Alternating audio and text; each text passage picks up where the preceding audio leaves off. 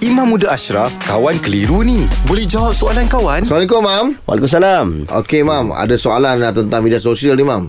Ah ini ada kaitan okey okay, rapat dengan Imam so Imam pun memang kaki media sosial.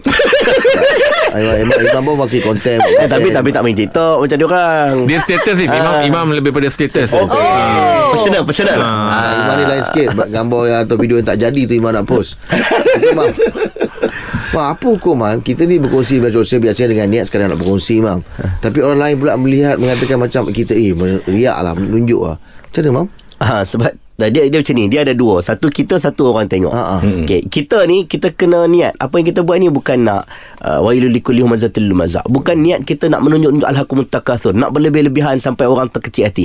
Sebab kalau kita pakai pakaian kita pakai kenderaan kita pergi mana-mana pun dia ada satu benda yang panggil uh, syuhrah ataupun mukhayyalah iaitu sesuatu yang kita pakai itu membuatkan orang kecil hati. Ha, itu ada benda ada bab. Bab contohnya macam kita sengaja tunjuk kat orang sesuatu yang orang semua tak dapat. Orang tengah bersedih tiba-tiba tunjuk ha, jadi itu antara yang dilarang lah. Ya. cumanya uh, benda ni media sosial ni kadang-kadang benda tu just for fun. Ya. kita tunjuk apa yang kita dapat nikmat. Wa amma bi ni'mati rabbika fahaddith Quran kata dan nikmat yang Allah bagi pada kamu kamu boleh tunjukkan.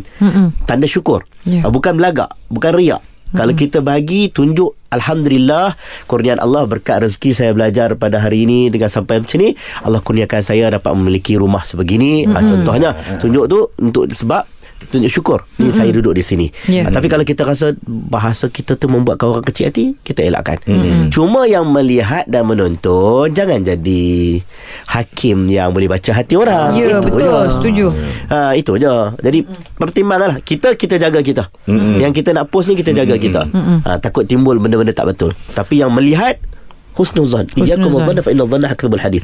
Ni sangka buruk, sangka baik dulu. Mm-mm. Sesungguhnya sangka buruk itu sedusta-dusta percakapan. Ya. Jadi apa pun kita tengok dia tunjuk tu sebab begini-begini. Ya. Kita sangka baik. Menjadi inspirasi untuk orang di luar sana. Terima kasih Mam eh. Mam Alhamdulillah. Selesai satu kekeliruan. Anda pun mesti ada soalan kan? Hantarkan sebarang persoalan dan kekeliruan anda ke Sina.my sekarang.